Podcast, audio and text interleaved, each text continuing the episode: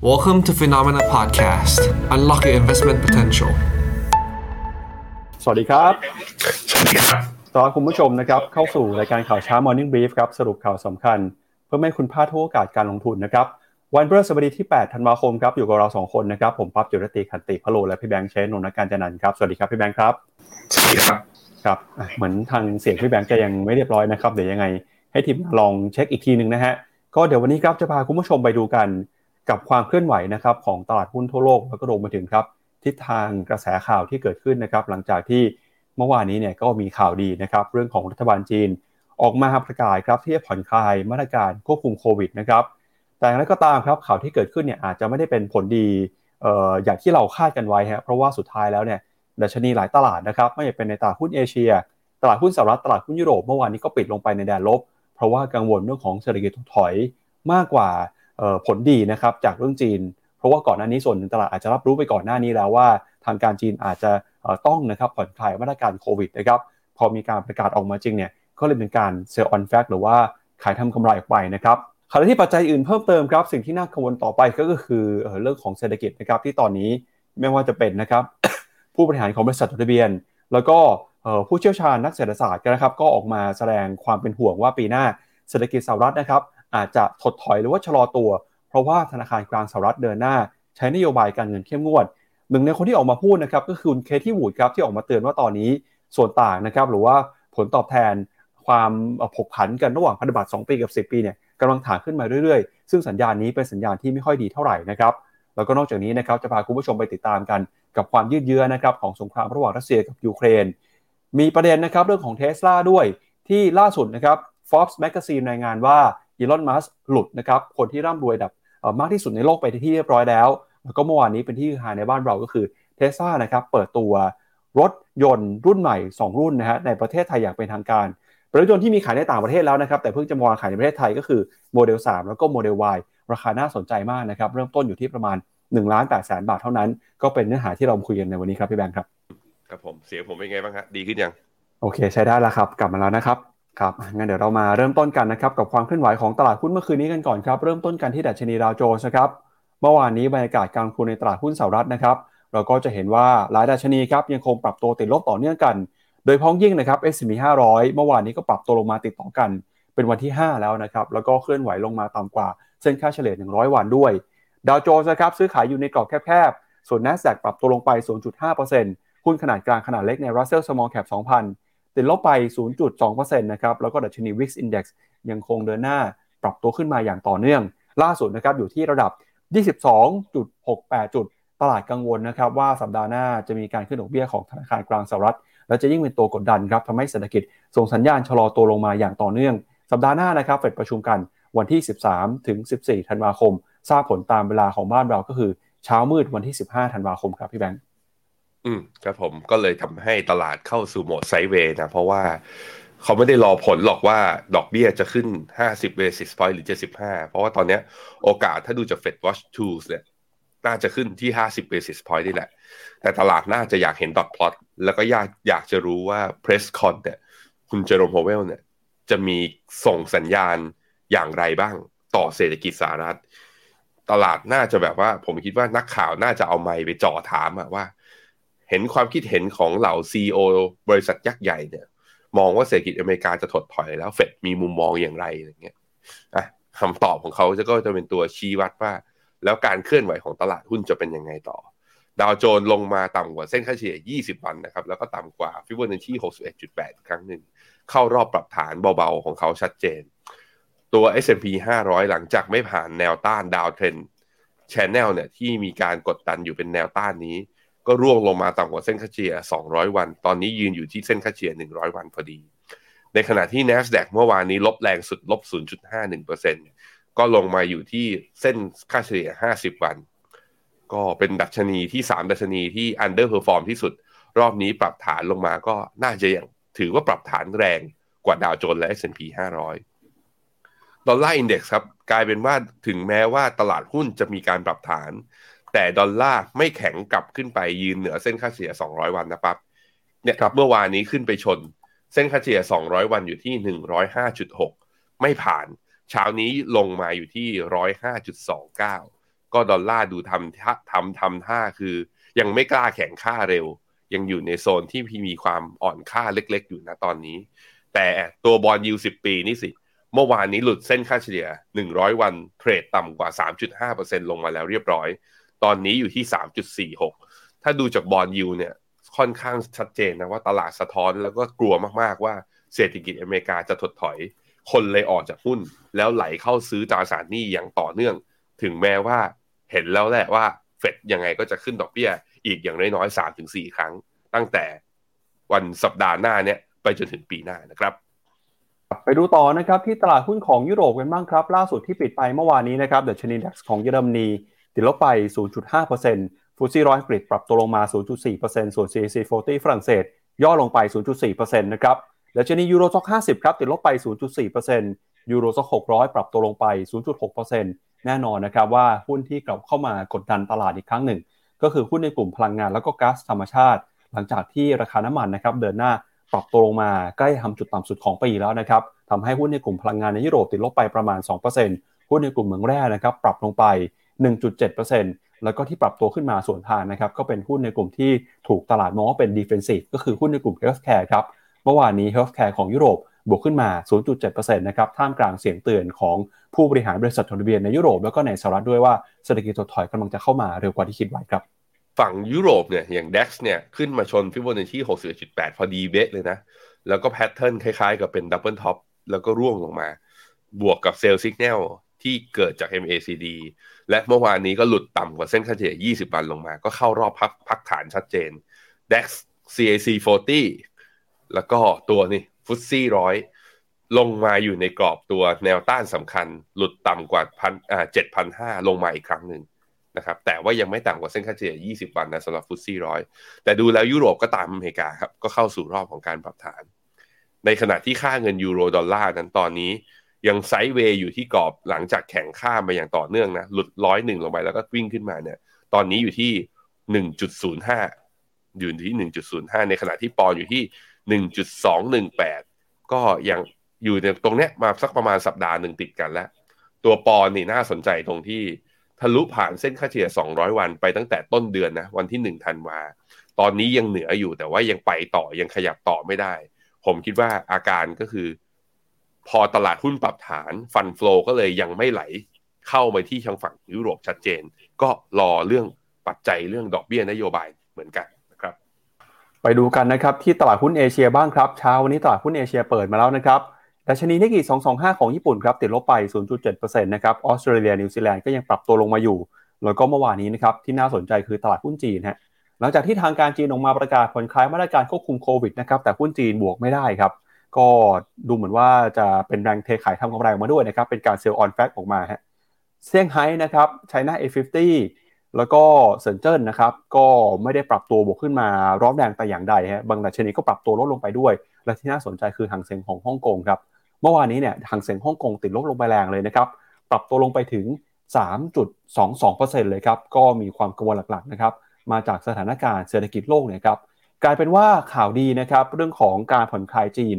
ถูกแรงกดดันจากความโกลเรื่องของเศรษฐกิจถดถอยกลบไปทั้งหมดเลยนะฮะทำให้หุ้นในกลุ่มเทคนะครับเมื่อวานนี้ติดลบไป แล้วก็กลุ่มอสังหาริมทรัพย์ก็ย่อลงมาเช่นกันนะครับก็ทำให้ตอนนี้เนี่ยตลาดจับตากันว่าแล้วต่อไปนะครับสัปดาห์หน้าพอมีการประชุมของธนาคารกลางสหรัฐ จะมีประเด็นกดมาเพิ่มกดดันเข้ามาเพิ่มเติมหรือเปล่า ส่วนเวทไต้หวันนะครับเมื่อวานนี้ติดลบไป 0.6%หุ้นไทยนะครับเมื่อวานนี้ก็ย่อลงไป ติดลบไป 10.69 จุดนะครับเป็นการปรับตัวลงมาอย่างต่อเนื่องเลยนะครับ แล้วก็ที่น่าจับตาครับพี่แบงค์วันนี้เนี่ยนะครับวันที่ 8 ธันวาคมฮะมีข่าวที่เกิดขึ้นในบ้านเราก็คือ ในฝั่งของนักลงทุนรายย่อยนะครับเขาก็บอกว่าจะรวมตัวกันประท้วงนะครับด้วยการหยุดเทรดนะเพื่อเป็นการส่งสัญญาณ แสดงความไม่พอใจต่อการเก็บภาษีนะครับในการซื้อขายหุ้นที่คาดว่าจะถูกบังคับใช้นะครับตั้งแต่ช่วงปีหน้าเป็นต้นไปฮะก็เดี๋ยวมาดูกันนะครับว่าการแสดงพลังของรายย่อย จะส่งผลกระทบต่อ หุ้นไทยมากน้อยแค่ไหนครับ แล้วก็หุ้นอินเดียหุ้นเวียดนามเมื่อวานนี้ ซื้อขายกันอยู่ในแดนลบทั้งสิ้นครับนิเคอีครับ ลงมาต่ำกว่าเส้นค่าเฉลี่ย100 วันลงมาแล้วแนวรับเนี่ยก็คือมีเส้นค่าเฉลี่ย200 วันอยู่ที่ 27,200 ก็คือลบจากตรงนี้ได้อีกประมาณ 400จุด400 จุดก็คิดเป็นประมาณสัก 1.5%แล้วลองมาดูกันว่ายืนอยู่หรือเปล่า ตัวคอสปีของเกาหลีหลุดเส้นค่าเฉลี่ย100 วันนะครับ แนวรับต่อมาก็มีเส้นค่าเฉลี่ย 50 วันอยู่ใกล้ๆกัน อยู่ก็ลบจากตรงนี้ได้อีกประมาณสัก 1%ห่างเสงเนี่ยอย่างที่ปั๊บบอกเลยเมื่อวานอาการคือ เปิดตลาดมาเนี่ยลบนิดหน่อย แล้วขึ้นไปบวกเกือบเกือบ1.5%กำลังจะทดสอบเส้นค่าเฉลี่ย 200 วันแล้ว ปรากฏว่ามีแรงเทขายแล้วก็ร่วงลงมาครับทุกคนนี่ร่วงลงมาลบ 3.2%เป็นแท่งการปรับตัวลบขนาดประมาณ3%เนี่ยไม่เห็นการปรับตัวลบขนาดนี้เลย ย้อนกลับไปตั้งแต่ปลายเดือนตุลานะ ตั้งรอบขาขึ้นรอบนี้มาแท่ง candle stick แท่งแดงแท่งนี้เป็นแท่งที่แดงที่สุด นับตั้งแต่ปลายเดือนตุลาเป็นต้นมา ก็ต้องมาดูกันว่า sentiment จะเสียไปเลยหรือเปล่านะครับ ในขณะที่ CSI 300 ก็บวกได้ก่อนระหว่างวันเนี่ยบวกได้เหมือนกัน แต่มาปิดตลาดก็คือมาปิดที่เดิมจากที่ตัวเองบวกขึ้นไป แล้วก็ยังเกาะอยู่ที่เส้นค่าเฉลี่ย 100 วัน ซึ่งอยู่ที่ประมาณ 3,955 ก็แปลว่าอะไร แปลว่า 4,000 จุดนะแนวต้านจิตวิทยาของ CSI 300 ยังต้องรอไปก่อน พอเห็นอย่างนี้แล้วผมขออนุญาตพี่ปับ๊บขอไปดูหุ้นจีนที่เทรดอยู่ที่อเมริกาหน่อย นั่นก็คือ NASDAQ Golden Dragon เมื่อวานนี้ลบ 2.8%อุตสาห์เนี่ย อุตสาห์ทะลุยืนเส้นค่าเฉลี่ย 200 ขึ้นไปแล้ว หลุดกลับลงมาอีกครั้งหนึ่ง ตัวคลานแชร์ CSI อ่า MSCI Clean Technology ของจีนเนี่ยเมื่อวานนี้ลบ 1.7%แต่ว่าก็ดูแล้วไม่คือไม่ได้เจอชนแนวต้านอะไรสำคัญนั้นรอได้ก่อน ตัวสุดท้าย CSI China Internet หรือ K-Web เมื่อวานนี้ลบ 2.27%ก็จะเห็นว่าหุ้นจีนนะ ไม่ว่าจะอยู่ที่อเมริกา อยู่ที่ฮ่องกง หรือว่าอยู่ที่จีนแผ่นดินใหญ่ เมื่อวานนี้ปรับลดกันหมดโดยที่ลบหนักสุดก็น่าจะเป็นหางเสงนะครับทางฝั่งเวียดนามครับหลังจากที่ลบมาประมาณ5%นะเมื่อวันอังคาร เมื่อวานนี้ลบต่ออีกลบ 0.61%มีแนวรับอยู่ด้วยตรงแถวแถวโซน เส้นค่าเฉลี่ย 50 วัน อยู่ที่ 1,050เอ้ยไม่ใช่สิ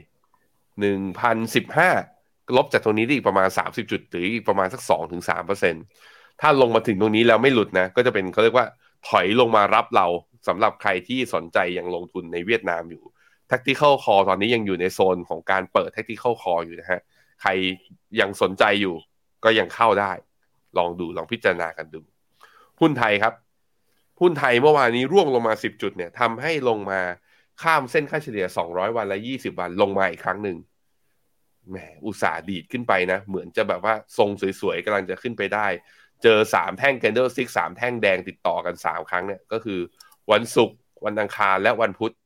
ก็แปลว่ารอกันไปก่อนทีนี้เซนติเมนต์ในภาพรวมจะเห็นว่าแท่ง candle stick ในช่วงสองวันที่ผ่านมาของดัชนีหุ้นทั้งโลกนะอยู่ในโหมดของการรอผลการประชุม แล้วก็มีแรง take profit ออกมาหลังจากที่สามารถวิ่งขึ้นไปได้ก่อน ยังไม่ยืนยันว่ากลับกลายเป็นขาลง แต่มันเป็นสำหรับใครที่เขาคือนักลงทุนที่เขากำไรในรอบสั้นๆเนี่ยเขาเริ่มลดความเสี่ยงขอรอดูกันก่อน เราก็จำเป็นต้องรอดูตามนะครับ แต่ส่วนไทยบาทนี่สิพี่ปับ๊บค่าเงินบาทเนี่ยอยู่ที่สามสิบสี่จุดแปดตอนนี้นะ ก็ดูแล้วยังทรงเนี่ยอยู่กลับมาแบบแข็งค่า โลเดิมของตัวไทยบาทเนี่ยอยู่ที่วันที่ห้าธันวา วันจันทร์ลงมาอยู่ที่สามสิบสี่จุดห้าตอนนี้สามสิบสี่จุดแปดคนก็เริ่มคิดถึงกันแล้วว่า บาทเนี่ยจะแข็งทะลุลงมาเนี่ย แตะสามสี่เห็นหรือเปล่า รอบนี้นะครับอะก็ต้องไปดูกันครับ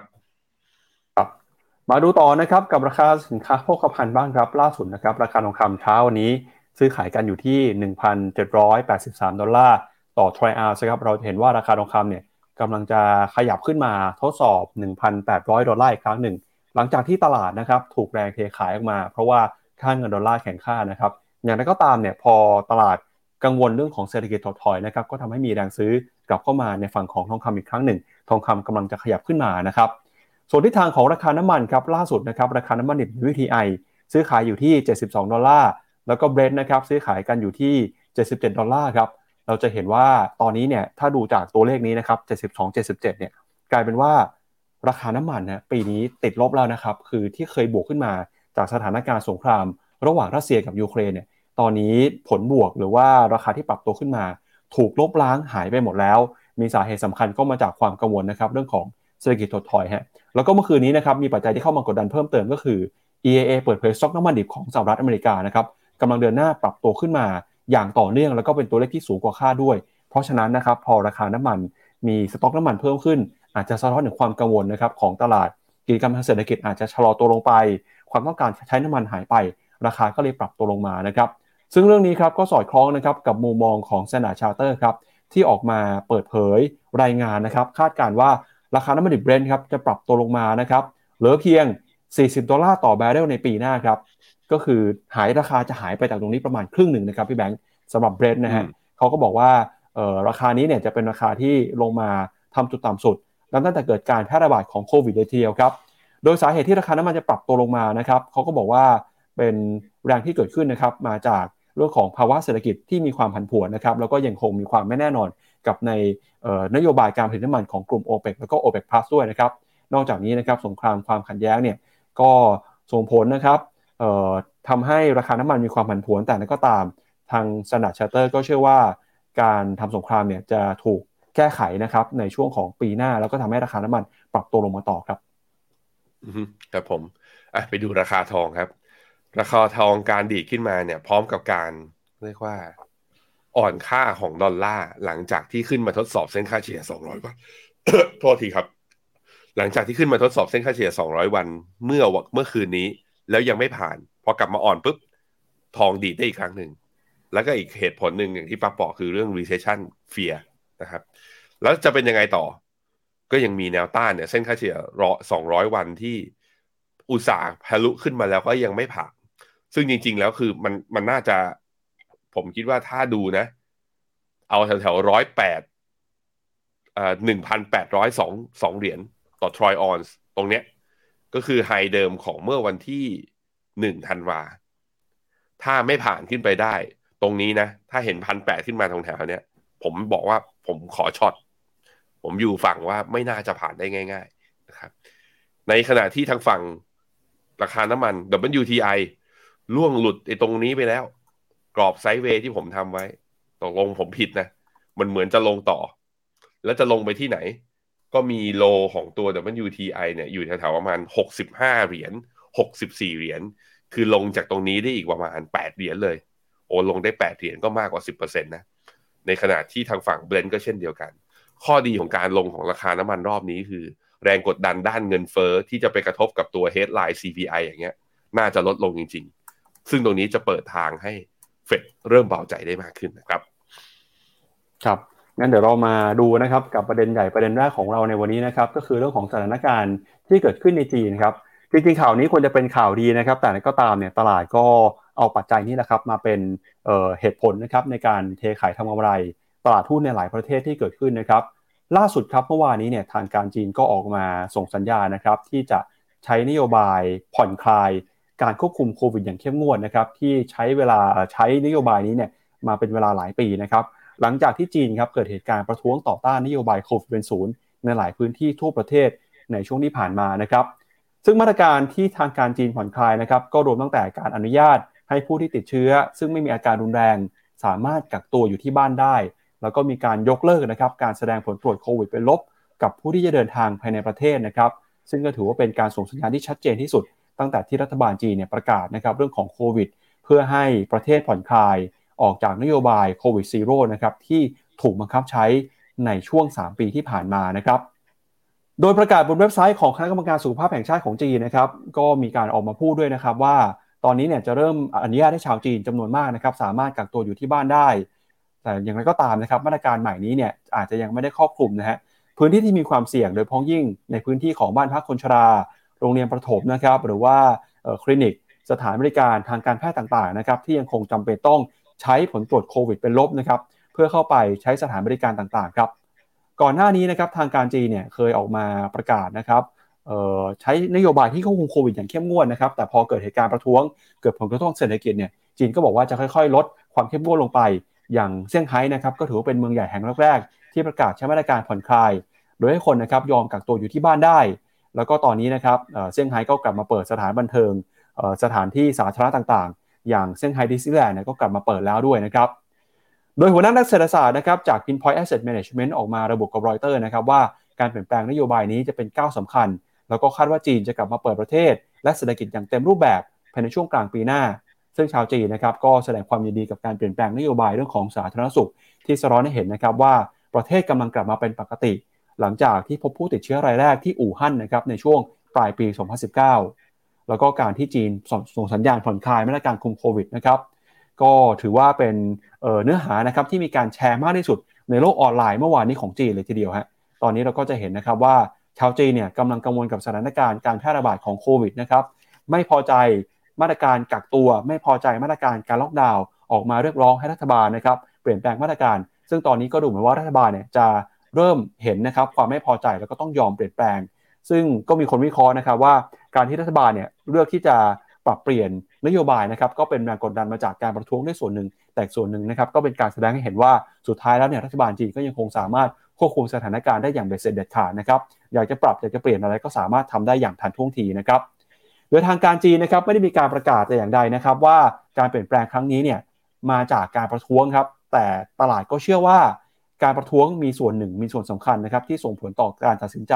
ของรัฐบาลจีน แล้วก็ปัจจุบันนะครับตอนนี้ตัวเลขผู้ติดเชื้อโควิดจากจีนเนี่ยก็กำลังลดระดับลงมาเรื่อยๆนะครับจากระดับเฉลี่ยต่อวันอยู่ที่ประมาณ 40,000 ราย ก็ค่อยๆลดลงมาเหลือประมาณ 30,000 ต่ำกว่า 30,000นะครับแล้วก็ตอนนี้นะครับจีนเนี่ยมีตัวเลขผู้เสียชีวิตนะครับทั้งประเทศตั้งแต่ที่มีการแพร่ระบาดอยู่ที่ประมาณ 5,235 คนเท่านั้น ซึ่งถือว่าเป็นตัวเลขที่ต่ำมากนะครับเมื่อเปรียบเทียบกับหลายพื้นที่ในโลก ก็ถือว่าเป็นข่าวดีที่เกิดขึ้นนะครับที่เราต้องมาดูกันครับพี่แบงค์ครับผมแต่ก็ต้องบอกว่ามันอาจจะเป็นเพราะว่า mass testing นะหรือว่าการตรวจแบบว่ากว้านตรวจทั้งตำบลทั้งแบบว่าทั้งเมืองเนี่ย คือจีนผ่อนคลายเรื่องนี้ แต่จีนก็อาจจะอ้างได้ว่าถึงตรวจเยอะก็ไม่เจอมากหรอก เพราะว่ากลุ่มที่เราลดการตรวจเนี่ยคือกลุ่มที่เสี่ยงต่ำอย่างเช่น นักเรียนที่เรียนออนไลน์ หรือผู้สูงอายุหรือคนที่อยู่กับบ้านอยู่แล้วแล้วไม่ได้ไปคอนแทคกับคนอื่นๆ อันนี้ก็มันแล้วแต่มุมมองมันก็ต้องมาดูกันอีกทีหนึ่งนะครับ แต่ว่าในเชิงของตลาดหุ้นก็ต้องบอกว่า ตลาดหุ้นอยากหวังเห็นมาตรการการเปิดเมือง อยากเห็นการผ่อนคลายที่ชัดเจนมากขึ้น ซึ่งตอนเนี้ยคือพอออกมาสิบมาตรการปุ๊บ แล้วตลาดหุ้นห่างเสงมีการลบสามเปอร์เซ็นก็ต้องบอกว่า ตลาดไม่ได้แฮปปี้ขนาดนั้น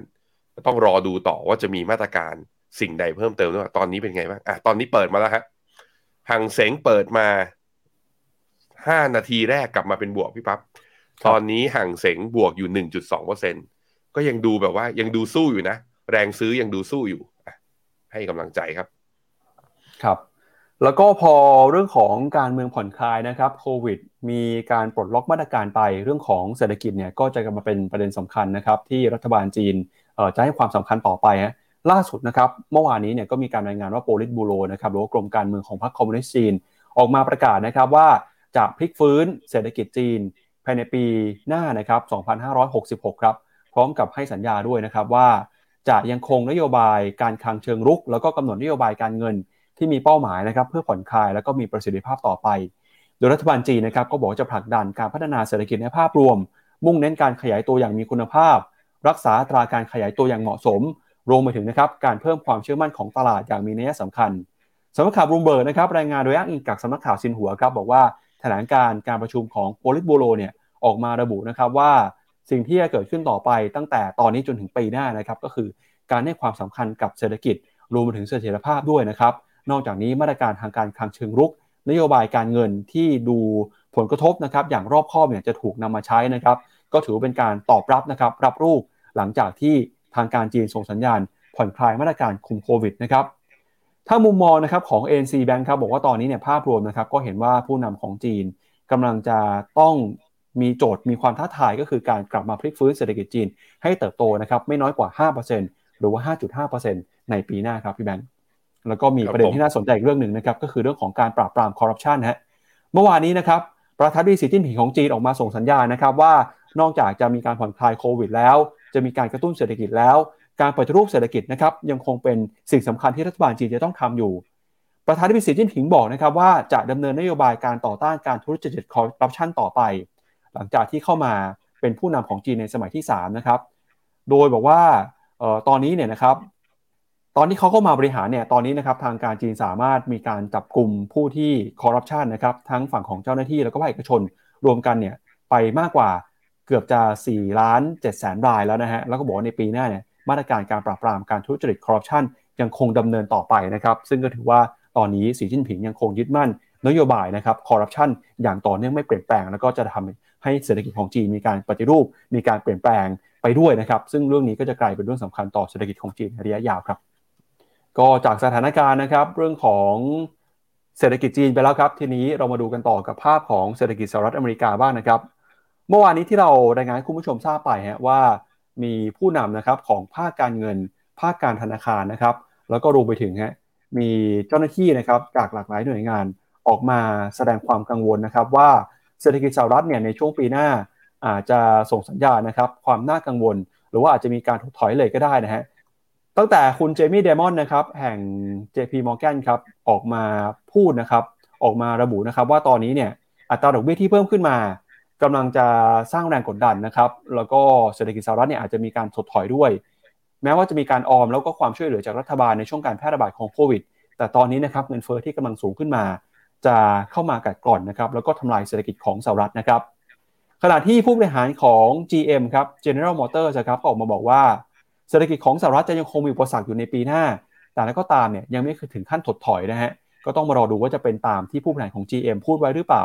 ขณะที่ คุณดักแม็กมิลเลอร์นะครับ CEO ของ Walmart ก็บอกว่าปีหน้าเนี่ยก็มีความกังวลจริงนะครับ ว่าความต้องการอัตราอำนาจในการซื้อสินค้าของประชาชนจะหายไปฮะแต่ก็ตามเนี่ย CEO ของ Walmart ก็บอกว่าไม่อยากให้เกิดภาวะถดถอยนะครับแล้วก็คิดว่าการแก้ไขปัญหาเงินเฟ้อเนี่ยเป็นสิ่งที่จำเป็นมาก ๆ เลยที่ต้องรีบทำในตอนนี้นะครับ ส่วนผู้บริหารของสายการบินนะครับ United Airlines คุณสกอตต์เคอร์บี้ก็บอกว่า ตอนนี้นะครับบริษัทเนี่ยกำลังจะวางแผนของปีหน้า ด้วยการมองโลกในแง่ดี แต่ก็ตามปีหน้าก็เชื่อว่าเศรษฐกิจอาจจะถดถอยกว่าปีนี้เล็กน้อยนะครับ เนื่องจากการใช้นโยบายการเงินของเฟดผู้บริหารของ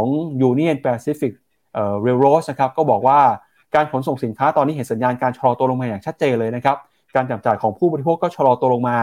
ตลาดสังหาริมทรัพย์เห็นการหดตัวลงมา เพราะฉะนั้นนะครับปีหน้าน่าจะเป็นความยากลำบากนะครับของเศรษฐกิจสหรัฐ แล้วก็มีข้อมูลเพิ่มเติมก็คือผู้บริหารของ Wells Fargo แล้วก็ Bank of America นะครับ ออกมาบอกเช่นกันว่า ตอนนี้เนี่ยนะครับสถานการณ์เศรษฐกิจยังคงน่ากังวลฮะผู้บริหารของ Bank of America นะครับก็บอกว่าตอนนี้นะครับยอดขายแล้วก็อัตราการใช้บัตรเครดิตนะครับในสหรัฐอเมริกาเนี่ยมีอัตราการเติบโตที่ชะลอตัวลงมา แล้วก็ retail payments นะครับถือว่าเติบโตนะครับได้น้อยกว่าปีที่ผ่านๆมาด้วย เดือนพฤศจิกายนเนี่ยเติบโตได้เพียงแค่ประมาณ5%เท่านั้นนะขณะที่ปีก่อนหน้านี้เติบโตขึ้นมาได้ดีกว่านี้นะครับ การชะลอตัวของเศรษฐกิจกำลังเกิดขึ้นในทุกภาคส่วนนะครับ ผู้บริหารของ Wells Fargo ก็บอกว่าออตอนนี้นะครับค่อนข้างจะมั่นใจว่าปีหน้าเศรษฐกิจน่าจะชะลอตัว แล้วก็ยากลำบากกว่าปีนี้อย่างแน่นอนนะครับก็เป็นมุมมองจากผู้บริหารนะครับของ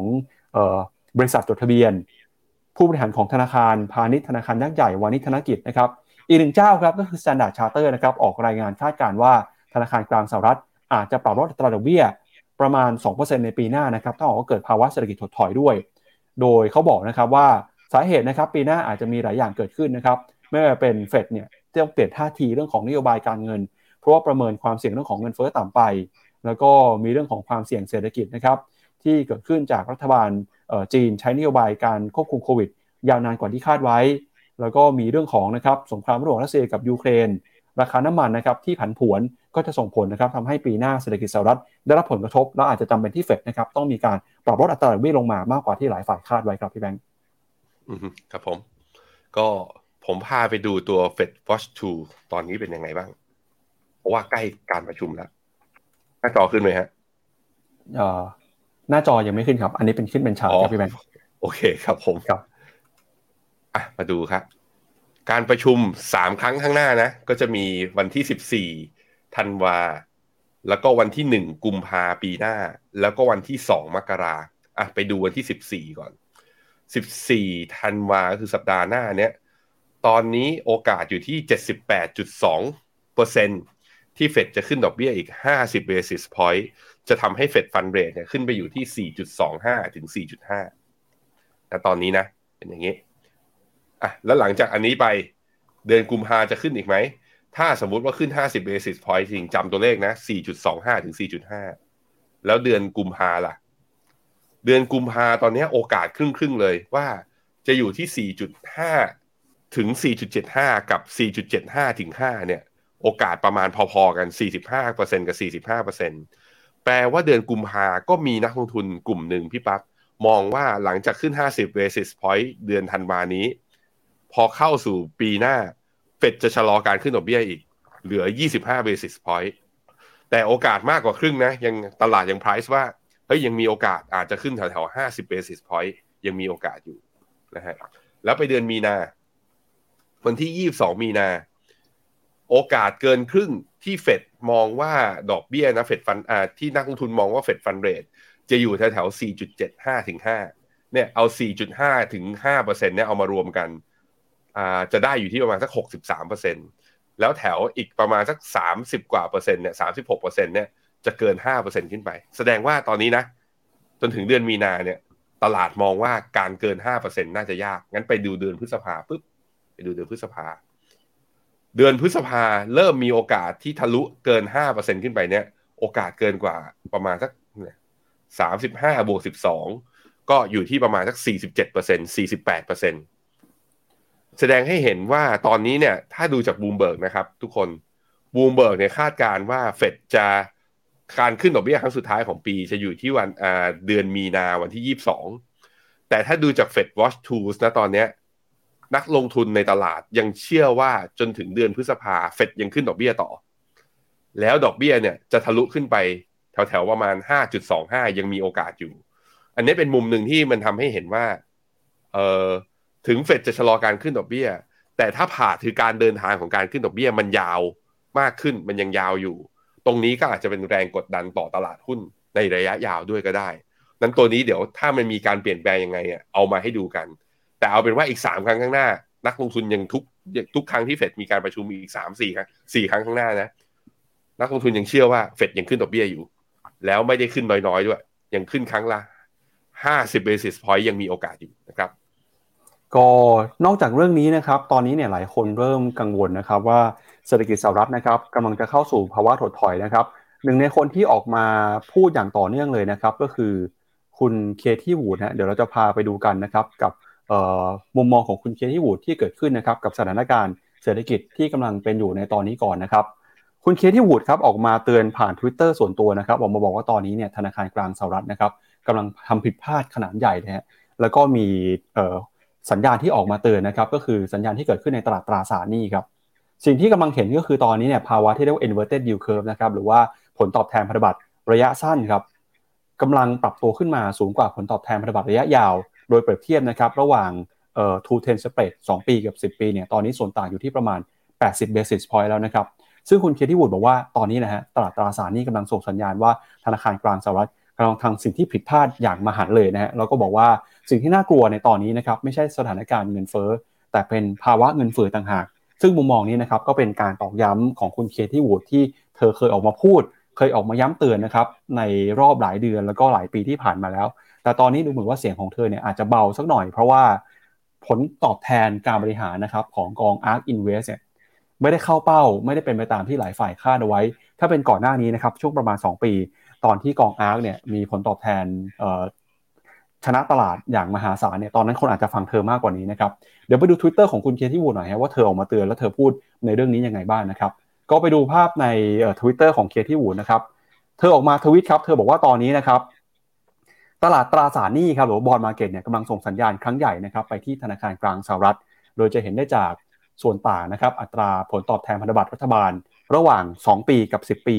กำลังมีส่วนต่างผกผันกันนะฮะหรือว่าที่เรียกว่า inverted yield curve เนี่ยนะครับ ส่วนต่างตอนนี้อยู่ที่ประมาณ 80 basis point ครับ ซึ่งเป็นส่วนต่างมากที่สุดนะครับที่เราไม่เคยเห็นมาก่อนย้อนหลังกลับไปตั้งแต่ช่วงทศวรรษที่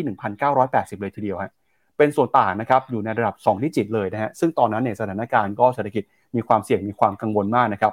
คุณเคที่วูดบอกว่าเธอสงสัยมากครับว่าทำไมตอนนี้นักเศรษฐศาสตร์เนี่ยถึงไม่กังวลเรื่องนี้กันมากขนาดนั้นนะเพราะว่าไอการที่เอ่อ inverted yield curve เนี่ยถ่างกันถึง 80 basis point เนี่ยนะครับ มันเป็นการส่งสัญญาณอย่างชัดเจนเลย แล้วก็บอกเป็นธงแดงเลยนะฮะว่าเศรษฐกิจของโลกเนี่ยกำลังมีปัญหาแล้วนะครับ นอกจากนี้นะครับ เธอก็บอกว่าโดยปกติแล้วเนี่ย inverted yield curve นะครับจะเป็นการส่งสัญญาณชี้วัดนะครับว่าเศรษฐกิจของโลกกำลังถดถอย หรือว่าเงินเฟ้อเนี่ยอาจจะมีการเปลี่ยนแปลงนะครับ แต่สิ่งที่เคที่วูดสิ่งที่ Art Invest กังวลมากก็คือ ความเสี่ยงเรื่องของเงินฝืดเป็นเรื่องใหญ่มากกว่าเงินเฟ้อ เธอบอกว่าราคาสินค้าโภคภัณฑ์นะครับแล้วก็ราคาค้าปลีกต่างๆเนี่ยตอนนี้กำลังปรับตัวลงมาอย่างรุนแรงนะฮะซึ่งการที่ราคาสินค้าต่างๆ ปรับตัวลงมาอย่างรุนแรงแบบนี้นะครับจะเป็นตัวจุดชนวนให้เกิดภาวะเงินเฟ้อนะครับแล้วเธอก็บอกเธอแปลกใจมากนะครับที่ทำไมดัชนี S&P ในฝั่งของ Energy Sector นะครับราคาเนี่ยยังคงอยู่ไม่ไกลจากจุดที่เป็น all time high นะครับก็คือแม้ว่าจะมีการปรับตัวลงมา แต่ก็ปรับตัวลงมา เพียงเล็กน้อยเท่านั้นในมุมมองของเธอคือเธอบอกว่าไม่เยอะเลยนะฮะขณะที่ราคาน้ำมันในตลาดโลกครับจากจุดสูงสุดของปีนี้ที่ 130 ดอลลาร์ต่อแบเรลตอนนี้เนี่ยลงมาแตะระดับ 74 ดอลลาร์ต่อแบเรลแล้วฮะราคาน้ำมันนะครับหายไปเกือบจะครึ่งหนึ่งแล้วฮะแล้วก็ราคาน้ำมันเนี่ยที่เคยขึ้นไปนะครับทำผลบวกตั้งแต่สงครามระหว่างรัสเซียกับยูเครน ตอนนี้กลายมาเป็นทำโลใหม่ของปี แล้วก็ราคาติดลบไปแล้ว เธอก็แปลกใจมากว่าทำไม ราคาน้ำมันลงมาแรงขนาดนี้ แต่ดัชนี หุ้นนะครับที่เกี่ยวข้องกับภาคพลังงานเนี่ยไม่ได้ปรับตัวลงมา เธอก็เลยสงสัยนะครับ แล้วก็บอกว่าเรื่องนี้เนี่ยน่าจะเป็นการส่งสัญญาณเตือนนะครับว่าภาวะ inverted yield curve ที่เกิดขึ้น ไม่ใช่เรื่องปกติแล้วฮะแล้วก็น่าจะเป็นการส่งสัญญาณว่าธนาคารกลางสหรัฐกำลังทำอะไรบางอย่างที่ผิดพลาดแล้วครับพี่แบงค์อืมผมว่าทวิตเตอร์แกมีความบ่นปนน้อยใจว่าทำไมตลาดไม่เข้าข้าง การบ่นถึงราคาน้ำมันว่าราคาน้ำมันลงจากร้อยกว่าเนี่ยลงมาเจ็ดสิบแต่หุ้นไม่เห็นลงเลย แต่ในขณะที่หุ้นตัวเองเนี่ย หุ้นเทคโนโลยีนะ early stage กำลังจะมาเปลี่ยนแปลงโลก แบบว่าอนาคตของโลกจะเปลี่ยนไปเพราะหุ้นเหล่านี้ทำไมราคามันร่วง คือมันมีความน้อยใจตลาดอยู่ระดับหนึ่งนะแต่ว่าแกก็ยืน stance เรื่องการถือหุ้น growth พวกนี้มาอย่างยาวนาน ใครเป็นแฟนแกก็เนี่ยเอามาอัปเดตให้ทราบกัน แต่ตอนนี้ผมคิดว่าเป็นแฟนแบบจำใจเป็นแฟน คือซื้อแกอยู่แล้วติดแกอยู่ แล้วมันออกไม่ได้ ก็ต้องมาฟังแกหน่อยว่าเป็นยังไง แต่ว่า มันมี point เหมือนกันว่า deflation pressure นะคือว่าแรงกดดันด้านเงินฝืดมันกำลังจะเขาเรียกว่ามันกำลังจะเข้ามาเรียกว่าสู่บรรยากาศของการลงทุนจริงหรือไม่ ซึ่งถ้าเป็นเช่นนั้นจริง ถ้าเกิด recession จริง แล้วดอกเบี้ยมันไม่ขึ้นต่อแล้วอย่างเงี้ย แล้วตลาดจะธีมของการลงทุน มันจะเปลี่ยนไปจากหนึ่งปีที่ผ่านมาที่พอดอกเบี้ยขึ้นมากๆ แล้วคนกลัวหรือเปล่า ก็เป็นสิ่งที่เราต้องอดทนแล้วก็ต้องรอครับ แล้วเดี๋ยวตลาดจะเฉลยเราเองนะครับ ครับไม่ได้ดูราคาของกองอาร์คนานแล้วนะครับเดี๋ยวชวนพี่แบงค์ไปดูหน่อยฮะว่ากองอาร์คเนี่ยเป็นยังไงบ้างนะครับเดี๋ยวแชร์หน้าจอแล้วมาดูราคากันหน่อยนะครับได้ครับ เริ่มจากตัวอาร์เคนะครับพี่แบงค์กดแชร์หน้าจอด้วยนะครับ โอเคครับ เริ่มจากตัวอาร์เคฮะเห็นอาร์เคนึกว่าบิตคอยนะฮะเพราะว่าราคามันล่วงลงมาแล้วนะเหมือนสัญญาณชีพมันค่อย ๆ จะ จะค่อย ๆ หายไปนะ เมื่อวานนี้ RK ร่วงลงมาลบ 0.78%แต่ว่าถ้าเอาตัววันอังคารอะวันอังคารลบมา 4%ใกล้โลเดิมมากๆ แล้วก็ลองตอนเนี้ย RK ลงมาอยู่ใกล้ๆ กับจุดต่ำสุดตอนโควิดเลย คือกลับมารีรีเซ็ตลงมาอีกรอบหนึ่งนะครับ ARK กับ ARK W ครับ ตัว next generation internet ARK W ตอนนี้ก็อยู่แถวๆประมาณ จุดต่ำสุดของตอนโควิด ด้วยเช่นเดียวกันนะครับแต่ตอนโควิดเนี่ยลงมาจากแถวๆเนี่ยเจ็ดสิบเอ็ดเหรียญลงมาทำจุดต่ำสุดที่เสี่สิบสองเหรียญแต่รอบนี้เนี่ยจุดสูงสุดนะเห็นไหมราคาขึ้นหลังโควิดเนี่ยจุดสูงสุดของ ARK K ไอ ARK W เนี่ยร้อยเก้าสิบเหรียญลงมาอยู่ที่สี่สิบเอ็ดเหรียญ ถ้าบอกว่าดาวไซด์เป็นยังไงบ้างผมคิดว่ามันไม่เยอะจากตรงนี้ปัญหามันคือจะขึ้นได้หรือเปล่าแค่นั้นเองมันต้องรอให้ตลาดและ sentiment คือตลาดต้องเปลี่ยน factor ในการ price in ตอนนี้ ต้องเลิกกลัวการขึ้นดอกเบี้ย ต้องเห็นแรงกดดันด้านเงินฝืดตามมา เงินเฟ้อต้องชะลอ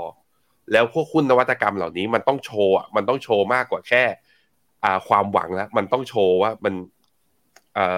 ผลิตภัณฑ์มัน go to market ได้หรือยัง มันเริ่มมี mass adoption หรือยัง ตลาดน่าจะอยากเห็นกำไรมากขึ้น น่าจะอยากเห็นยอดขายมากกว่าแค่ฝันนะครับตอนนี้ครับครับก็รายการของเรานะครับในช่วงนี้ก็พยายามชี้ให้คุณผู้ชมเห็นนะครับภาพใหญ่ๆของเศรษฐกิจแล้วก็ของการเมืองโลกนะครับว่าจะมีปัจจัยอะไรที่ส่งผลต่อโลกการลงทุนบ้าง ที่เราพูดกันประจำเนี่ยก็คือเรื่องที่แรกเรื่องหนึ่งก็คือเรื่องของการเดินหน้าขึ้นดอกเบี้ยของธนาคารกลางสหรัฐนะครับอาจจะเป็นการจุดชนวนให้เศรษฐกิจโลกเข้าสู่ภาวะถดถอยในปีหน้า เรื่องที่2นะครับก็คือนโยบายซีโร่โควิดของจีน การผ่อนคลายนะครับจะเป็นตัวกระตุ้นให้เศรษฐกิจโลกสามารถเติบโตไปได้ แล้วก็เรื่องที่3ครับก็คือเรื่องของสงครามระหว่างรัสเซียกับยูเครนนะครับที่จะเป็นตัวชี้วัดถึงราคาน้ำมัน ราคาสินค้าโภคภัณฑ์แล้วก็ห่วงโซ่บาทานการผลิตของโลกด้วยนะครับดูเหมือนว่าสงครามเนี่ยยิ่งยืดเยื้อนะครับไม่เป็นผลดีกับใครทั้งสิ้นเลยฮะล่าสุดนะครับประธานาธิบดีปูตินฮะออกมาพูดนะครับในวาระที่สงครามเนี่ยตอนนี้ยืดเยื้อเข้าสู่เดือนที่ 10 แล้วนะครับรัสเซียออกมาย้ำครับว่ารัสเซียจะยังคงปักหลักต่อสู้ในยูเครนต่อไปอีกนานนะครับ แต่จะยังไม่มีการเพิ่มกำลังพลหรือว่ากำลังทหารในตอนนี้นะครับ ผู้นำรัสเซียก็บอกนะครับว่า ตอนนี้เนี่ยเรื่องของออการทำสงครามแน่นอนนะครับว่าการทำสงครามครั้งนี้จะยืดเยื้อยาวนาน แล้วก็รัสเซียเนี่ยอาจจะป้องกันตนเอง ทุกวิถีทางเท่าที่ทำได้นะครับ แล้วก็บอกว่ารัสเซียเนี่ยถูกชาติตะวันตกมองว่าเป็นประเทศชั้น 2 ที่ไม่มีสิทธิ์จะดำรงอยู่เลยแม้แต่น้อยครับ เมื่อมีคนถามถึงนะครับเรื่องของสงครามนิวเคลียร์ครับรัสเซียก็บอกนะครับว่ารัสเซียเนี่ยมองเรื่องของสงครามนิวเคลียร์เรื่องของการใช้อาวุธนิวเคลียร์ เป็นเครื่องมือในการตอบโต้ในการปกป้องตนเอง แล้วก็รัสเซียนะครับยืนยันว่าจะไม่ใช้อาวุธนิวเคลียร์ในการโจมตีก่อน โดยบอกว่ารัสเซียตอนนี้นะครับยังมีสติดีอยู่ ไม่ได้เสียสตินะครับแล้วก็รู้ว่าการใช้อาวุธนิวเคลียร์คืออะไร มีต้นทุนมีราคาที่ต้องจ่ายอะไรบ้าง แล้วก็ย้ำนะครับว่ารัสเซียมีเครื่องมือ มีความล้ำหน้าทันสมัยกว่าประเทศที่ครอบครองนิวเคลียร์ประเทศอื่น แต่รัสเซียนะครับก็คงจะไม่ออกไปเปล่าประกาศนะฮะว่าจะมีการใช้อาวุธนิวเคลียร์หรือจะไปข่มขู่แต่อย่างใดนะครับ ซึ่งภายใต้สถานการณ์ในตอนนี้นะครับรัสเซียก็บอกว่าจะยังคงรักษาสถานะ รักษาจุดยืน แล้วก็รักษากลยุทธ์ยุทธศาสตร์อยู่ โดยยังไม่มีการเพิ่มทหารนะครับหลังจากที่ก่อนหน้านี้มีการประกาศระดมกำลังพลสำรองกว่า 3 0 0แสนนายในช่วงเดือนกันยายนแล้วก็ตุลาคมนะครับโดยรัสเซียก็บอกนะครับว่าตอนนี้อัตราระยะหรือว่า pace ในการทำสงครามเนี่ยยังอยู่ในจุดที่เหมาะสมนะครับรัสเซียก็ยังคงรักษาจุดยืนอยู่ แต่ก็ไม่ได้ส่งสัญญาณนะครับว่าสงครามครั้งนี้ จะยืดเยื้อต่อไปแค่ไหน ซึ่งหลายคนนะครับก็ได้แต่ลุ้นแล้วก็ภาวนานะครับว่าให้สงครามครั้งนี้เนี่ยจบให้ได้โดยเร็วที่สุดฮะอย่างไรก็ตามนะครับในมุมมองของชาติตะวันตกฮะตอนนี้เนี่ยก็ยังคงใช้มาตรการต่างๆ ที่มีในการกดดันรัสเซียนะครับทั้ง hard powerการใช้เรื่องของการเมือง การใช้เรื่องของเศรษฐกิจมีการคว่ำบาตรนะครับในฝั่งของ soft power ฮะเราก็จะเห็นนะครับว่าสื่อในชาติตะวันตกเนี่ยก็พยายามนะครับจะสนับสนุนแล้วก็เอาใจช่วยยูเครนนะครับล่าสุดครับ Times Magazine ครับนิตยสาร Times นะครับก็ออกมาขึ้นเนื้อหานะครับโดยประกาศให้ประธานาธิบดีโวโลดิเมียร์ เซเลนสกี้ของยูเครนครับเป็นบุคคลแห่งปีนะครับ 2022 นะโดยระบุนะครับว่าการที่ประธานาธิบดีเซเลนสกี้เนี่ยเป็นแรงบันดาลใจให้กับชาวยูเครนนะครับแล้วก็เป็นบุคคลที่มีความกล้าหาญนะครับในการต่อสู้ต่อต้านการรุกรานของรัสเซียนะครับ ซึ่งนิตยสารไทมส์ก็บอกนะครับว่าในการประกาศมอบรางวัลปีนี้ครับ ก็ผู้นำของยูเครนนะครับ ถือว่าเป็นบุคคลที่น่าจับตามากที่สุดฮะเพราะว่ามีการเปลี่ยนบทบาทนะครับ จากการเป็นนักแสดงตลก เข้ามาสู่การเป็นผู้นำของชาติ แล้วก็เผชิญกับการท้าทายครั้งใหญ่นะครับ ด้วยการทำสงครามกับรัสเซียเขาก็พยายามทำทุกวิถีทางนะครับ ที่จะปกป้องมาตุภูมิ แล้วก็ยืนยันนะครับว่าจะไม่หลบหนีลี้ภัยไปจากกรุงเคียฟเมืองหลวงของยูเครนด้วยนะครับซึ่งความสำเร็จของเซเลนสกี้เนี่ยนะครับก็ทำให้ชาวยูเครนนะครับ กลับมามีความหวังนะครับแล้วก็มีกำลังใจในการต่อต้านนะครับต่อสู้กับรัสเซีย ซึ่งนิตยสารไทมส์ครับเขาก็มีการคัดเลือกรางวัลบุคคลแห่งปีมาตั้งแต่ปี 1927 แล้ว ปีที่แล้วนะครับคนที่ได้รางวัลนี้เนี่ยก็คือคุณอีลอนมัสก์นะครับถ้าใครยังจำกันได้ ได้รางวัลบุคคลแห่งปี เนื่องจากบริษัทเทสลานะครับถือว่าเป็นบริษัทที่กำลังเติบโตอย่างก้าวกระโดดนะครับกลายเป็นบริษัทรถยนต์ที่มีมูลค่ามากที่สุดของโลก แต่นั้นก็ตามนะครับเทสลาปีนี้น่ากังวลนะเพราะว่า year to date เนี่ย ราคาหายไปประมาณ 50%แล้วนะครับพี่แบงก์ก็เป็นข่าวของรัสเซียยูเครนก่อนที่เดี๋ยวเราไปดูเทสลากันครับ อืมครับผม ถามว่าถ้าย้อนกลับไปนะ เมื่อสองอาทิตย์ก่อน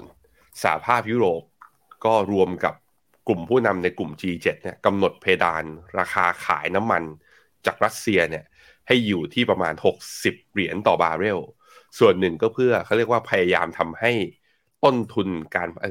ทำให้กำไรของการขายน้ำมันของรัสเซียนั้นลดลง ซึ่งจะมีส่งผลต่อการเรียกว่าส่งกำลังการทหารหรือส่งอาวุธเข้าไปทำสงครามในยูเครน ผมคิดว่าสิ่งที่อารัสไอตัวปูตินบอกครั้งนี้เนี่ย ก็บอกกำลังก็คล้ายๆ กับบอกไกลๆว่าไม่ได้มีผลกับการที่จะทำให้ตัวรัสเซียเองจะเปลี่ยนดิเรกชันใด ๆ กับอีกอันนึงมันเริ่มมีมันเริ่มมีคำถามแล้วปั๊บบอกว่า ยุโรปทำอย่างเงี้ย สุดท้ายรัสเซียก็ขายน้ำมันให้เขาไม่ได้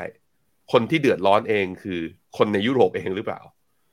ก็ต้องบอกว่าเป็นไปได้ เพราะว่ารัสเซียก็ใช้วิธีก็คือ ก็อย่างตอนนี้รัสเซียคู่ค้าใหญ่เนี่ยไม่ใช่ยุโรปแล้วใช่ไหม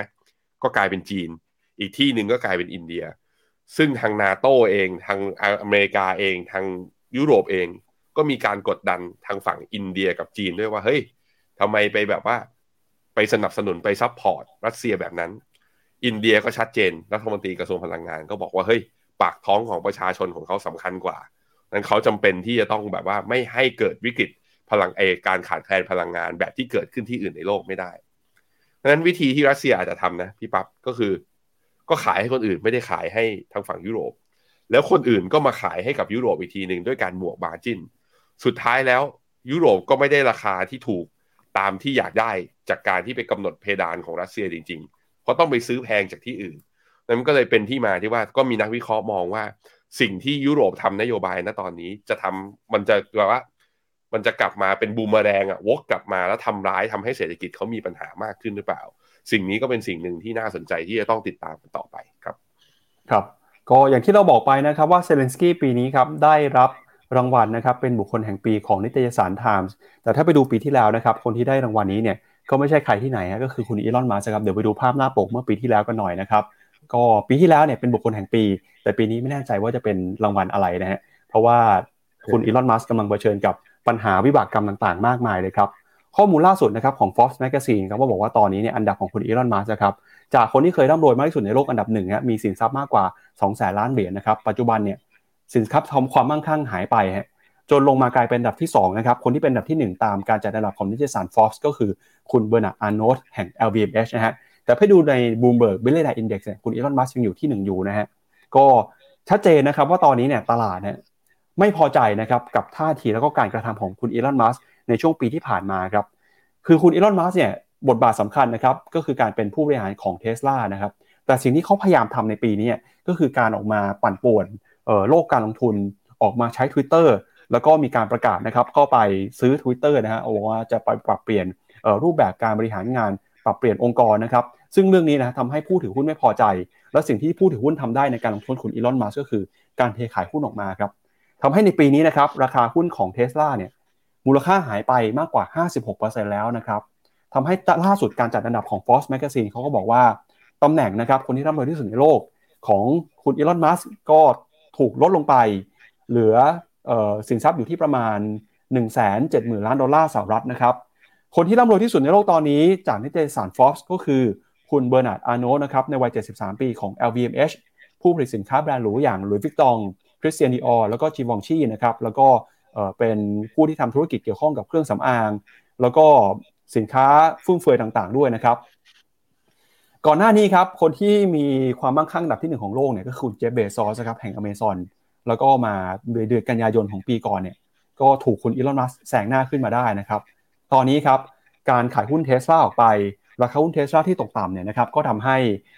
ความมั่งคั่งของคุณอีลอนมัสหายไปด้วย แล้วก็เริ่มมีกระแสข่าวนะครับว่านักทุนจำนวนมากที่ไม่พอใจกับการเข้าไปวัดวุ่นวายปั่นป่วน Twitter เนี่ยก็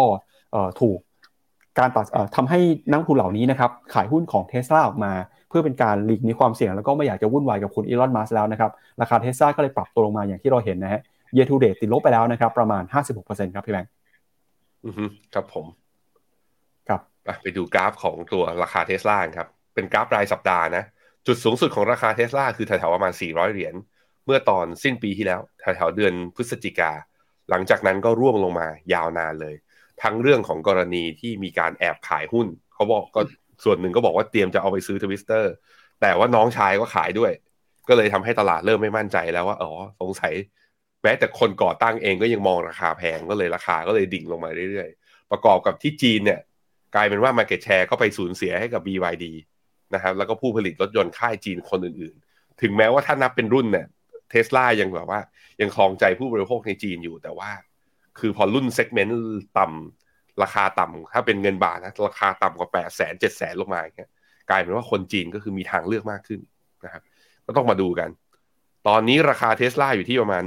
174 เหรียญ จุดต่ำสุดของรอบนี้ จริง ๆ ก็เพิ่งทำไปเมื่อวันที่ 21 พฤศจิกาที่ผ่านมา อยู่ที่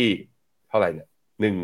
167 ดูแล้วเซนติเมนต์แล้วก็ดูจากกราฟ price pattern ของเทสลาแล้ว ยังเป็นขาลงอยู่นะทุกคน ยังหาจุดต่ำสุดยังไม่เจอ ยังต้องรอต่อไป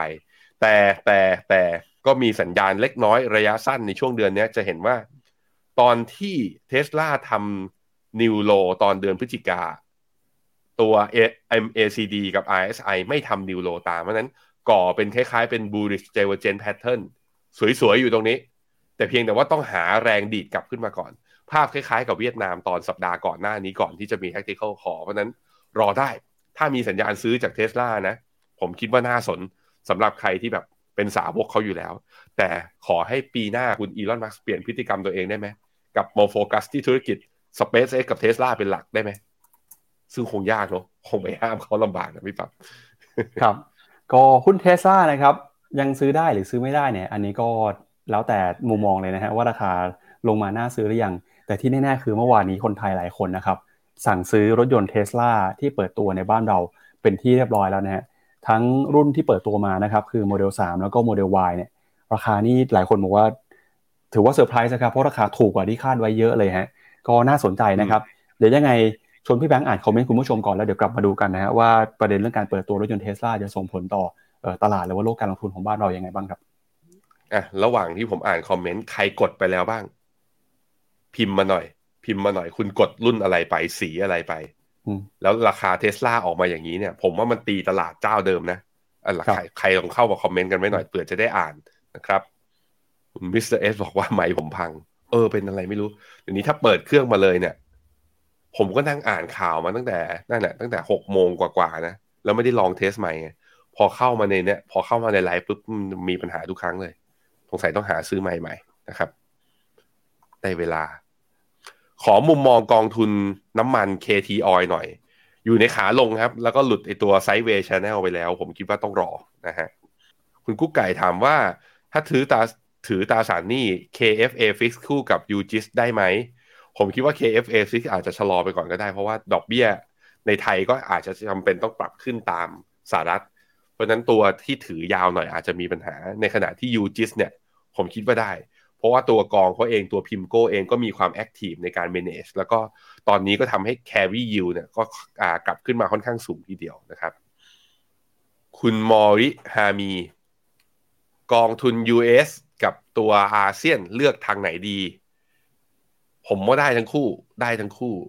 อเมริกาเนี่ยหุ้นอเมริกามีโอกาสที่จะยังมีรอบ rebound ก่อน recession นะ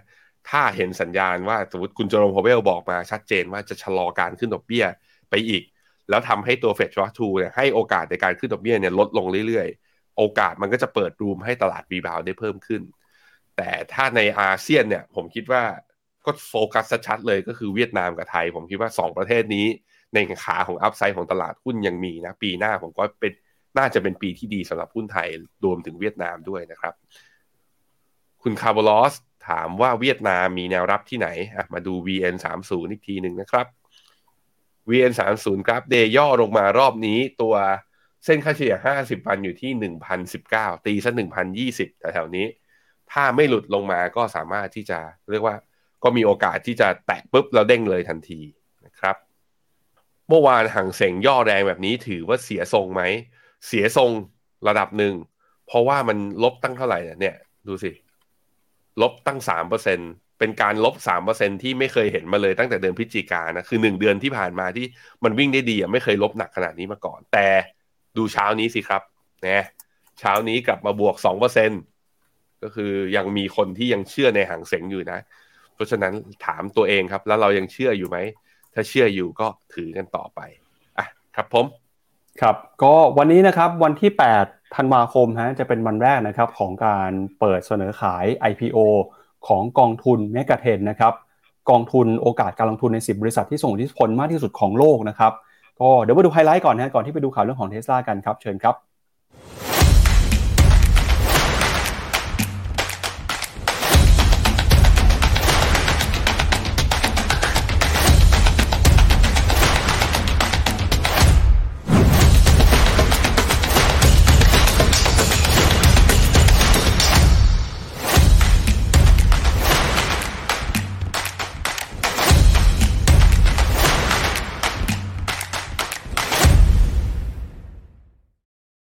ครับคุณผู้ชมนะครับที่สนใจรายละเอียดนะครับของกองทุน MEGA 10 นะวันนี้เนี่ยจะมีงานสัมมนาพิเศษเปิดตัวกองทุนนะครับแนวคิดการลงทุนแบบ Megapoly โอกาสดีๆใน MEGA 10 นะครับมาเจอกันกับ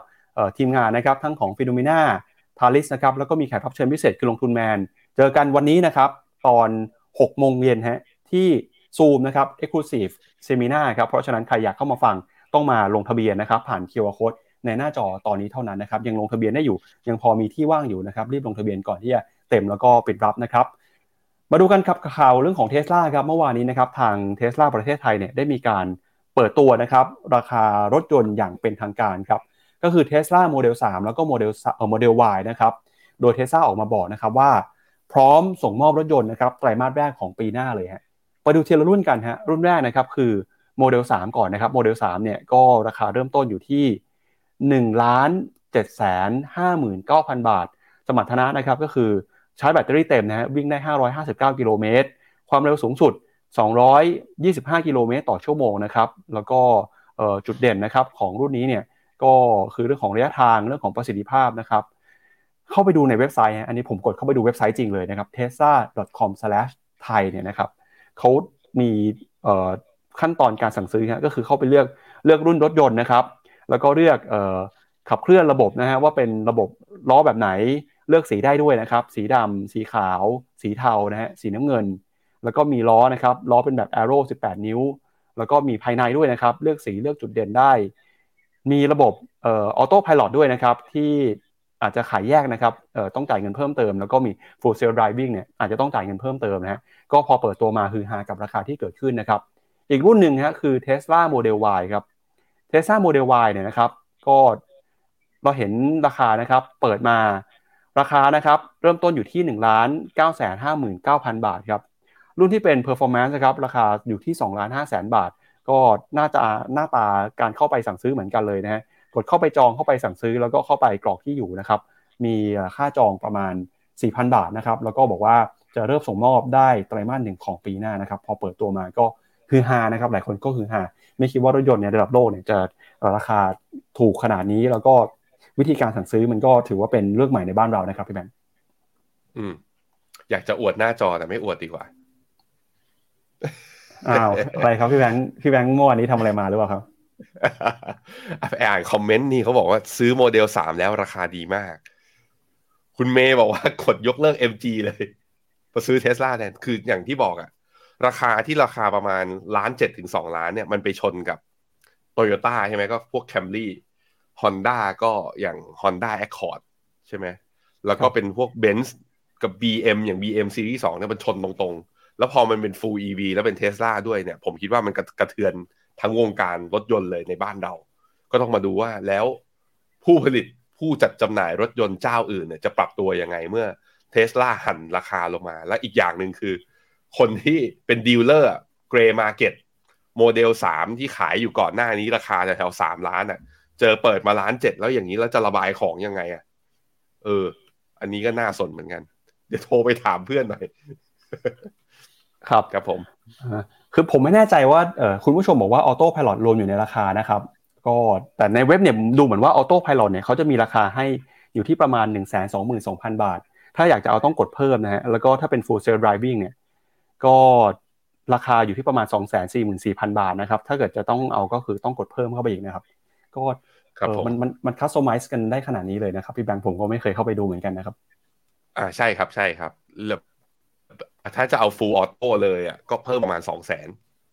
ก็คือจริง ๆ มันก็คือดาวน์โหลดซอฟต์แวร์เข้าไปตัวฮาร์ดแวร์มันแทบจะพร้อมอยู่หมดทุกอย่างแล้วนะฮะครับน่าสนใจนะครับก็เดี๋ยวยังไงติดตามกันนะฮะตลาดรถยนต์บ้านเราต่อจากนี้ไปน่าจะคึกคักมากขึ้นนะครับกับเรื่องของรถยนต์ไฟฟ้า แล้วก็ระบบขับขี่อัตโนมัตินะครับ ก็มาปิดท้ายประเด็นวันนี้กันกับปั๊บ ไหนๆก็ไหนๆแล้วก็ไป test drive แล้วทำรีวิวแล้วก็เขาเรียกว่าเป็นไงอะไป test drive ไปเจาะลึก แล้วมาทำเป็นคลิปวิดีโอออกมาแบบอัปเดตคุณผู้ชมกันหน่อยไหมว่ามันน่าสนมันมี value ขนาดไหนเลยอย่างเงี้ยเออ ได้ครับเดี๋ยวปีหน้าไปแล้วเราต้องตามเทคโนโลยีให้ทันครับเอาละครับ ก็มาปิดท้ายกันที่เรื่องของประเด็นเงินเฟ้อนะครับ เมื่อวานนี้สนคครับสำนักเอ่อสำนักงานนโยบายและยุทธศาสตร์การค้าออกมาเปิดเผยนะครับ ตัวเลขเงินเฟ้อของเดือน พฤศจิกายนครับปรากฏว่าเงินเฟ้อบ้านเรานะครับยังคงปรับตัวขึ้นมาอยู่ เป็นการปรับตัวขึ้นมาเดือนล่าสุดเนี่ยอยู่ที่ระดับ 5.5%แต่ที่น่าสนใจก็คือ 5.5%นี้นะครับเป็นอัตราที่ชะลอตัวลงมาต่อเนื่องกัน 3 เดือนแล้วนะครับ ตอนนี้เนี่ยก็น่าจะบ่งชี้ได้ว่าเงินเฟ้อของประเทศไทย น่าจะผ่านจุดที่สูงที่สุดไปแล้วนะครับ โดยเราจะเห็นนะครับว่าตัวเลขเงินเฟ้อของบ้านเรานะครับลดลงมาเรื่อยๆเนี่ยตราที่ชะลอตัวลงมาเป็นเดือนที่ 3 ตั้งแต่เดือนกันยายนปี 65 ซึ่งก็เป็นไปตามการชะลอตัวลงมาของราคาในกลุ่มอาหาร โดยเฉพาะผักสด ผลไม้สด เนื้อสัตว์นะครับแล้วก็เครื่องประกอบอาหารต่างๆ เนื่องจากปริมาณการผลิตเนี่ยมีมากกว่าช่วงเดียวกันของปีก่อนนะครับแต่อย่างไรก็ตามครับเมื่อเปรียบเทียบกับเงินเฟ้อต่างประเทศก็ต้องบอกว่าเงินเฟ้อไทยเนี่ยถือว่าดีกว่านะครับเพราะว่าสหรัฐนะครับเงินเฟ้ออยู่ที่ 7.7%สหราชอาณาจักรอยู่ที่ 11%นะครับอินเดียอยู่ที่ 6.7%ลาวเงินเฟ้ออยู่ที่ 36%ฟิลิปปินส์เงินเฟ้อ 7%สิงคโปร์เงินเฟ้อ 6.7% ไทยเนี่ยถือว่าต่ำกว่านะครับในหลายประเทศเลยทีเดียว กระทรวงพาณิชย์นะครับบอกว่าเงินเฟ้อปีนี้น่าจะอยู่ในกรอบ 5.5 ถึง 6.5%ส่วนปีหน้านะครับกรอบเงินเฟ้อก็จะค่อยๆ ปรับตัวลงมาต่อเนื่องนะครับถ้าหากว่าเงินเฟ้อของเราชะลอตัวลงมาแบบนี้น่าจะเป็นข่าวดีครับ เพราะว่าจะเป็นการลดแรงกดดันนะครับ เรื่องของนโยบายการเงินให้ธนาคารแห่งประเทศไทยเนี่ยไม่รีบร้อนนะครับ ใช้นโยบายการเงินเข้มงวด ซึ่งจะเป็นปัจจัยที่กดดันบรรยากาศการลงทุนในช่วงต่อไปครับ อืม แต่เราก็เริ่มเห็นแล้วนะธนาคารพาณิชย์เริ่มขยับปรับขึ้นดอกเบี้ยทั้งขาเงินฝากและเงินกู้แล้ว แต่ยังข้อดีก็คือว่า ปรับขาเงินฝากเวลาปรับขึ้นเนี่ยยังขึ้นเยอะกว่าขาเงินกู้ ก็เดี๋ยวเราต้องมารอดูกันว่าเงินเฟอ้อจะเป็นไปตามคาดที่จะชะลอในปีหน้าหรือเปล่า แต่ยังไงก็แล้วแต่ดอกเบี้ยที่ถ่างกันระหว่างตัวอเมริกากับเราเนี่ยผมคิดว่ามันจะส่งผลให้จริง ๆ แล้วระยะยาวค่าเงินบาทควรอ่อนนะซึ่งตอนนี้แข็งเป๊กเลย ก็แข็งเป๊กส่วนหนึ่งก็มาจากการที่ตลาดเริ่มมีความหวังอะว่าเฟดจะเริ่มกลับทิศ แต่ถ้าเมื่อไหร่คือเรื่องเนี้ยมัน price in เข้าไปหมดแล้ว ผมคิดว่าบาทควรจะกลับมาอ่อนอีกรอบหนึ่งเพราะว่าดอกเบี้ยส่วนต่างนโยบายของเราเนี่ยไอ้ดอกเบี้ยนโยบายเราเนี่ยห่างกับทางอเมริกาอยู่ค่อนข้างเยอะทีเดียวนะครับครับก็ก่อนจากกันไปวันนี้นะครับชวนคุณผู้ชมมาติดตามนะครับช่องทางในการออกอากาศของเรานะครับไม่ว่าจะเป็นเอ่อ LINE @นะครับฟิโนมิน่า Facebook นะครับแล้วก็ YouTube นะครับของ Finnomena ด้วยนะครับรวมไปถึงช่วงนี้เนี่ยก็เอ่อเรื่องของกองทุนนะครับใครที่กำลังมองหากองทุนลดหย่อนภาษี Finnomena ก็มีคำแนะนำนะครับแล้วก็สามารถซื้อขายบนแพลตฟอร์มของ Finnomena ได้กว่า 21 บลจเลยทีเดียวครับ และนี่ก็เป็นทั้งหมดนะครับของรายการข่าวเช้า Morning Brief วันนี้ครับเราสองคนและทีมงานลาไปก่อนนะครับพรุ่งนี้กลับมาเจอกันใหม่วันนี้สวัสดีครับ สวัสดีครับ ในโลกของการลงทุนทุกคนเปรียบเสมือนนักเดินทาง คุณล่ะเป็นนักเดินทางสายไหน กองนี้ก็ดี เทรนด์การลงทุนนี้ก็มา ใครว่าดีเราก็ไปหมดแต่ไม่ค่อยเวิร์กให้ Finnomena Exclusive บริการที่ปรึกษาการเงินส่วนตัว ที่พร้อมช่วยให้นักลงทุนทุกคนไปถึงเป้าหมายการลงทุน สนใจสมัครที่ f i n o m e f i n o m e n a e x c l u s i v e หรือ line at f i n o m e n a p o r t คำเตือนผู้ลงทุนควรทำความเข้าใจลักษณะสินค้า เงื่อนไขผลตอบแทน และความเสี่ยงก่อนตัดสินใจลงทุน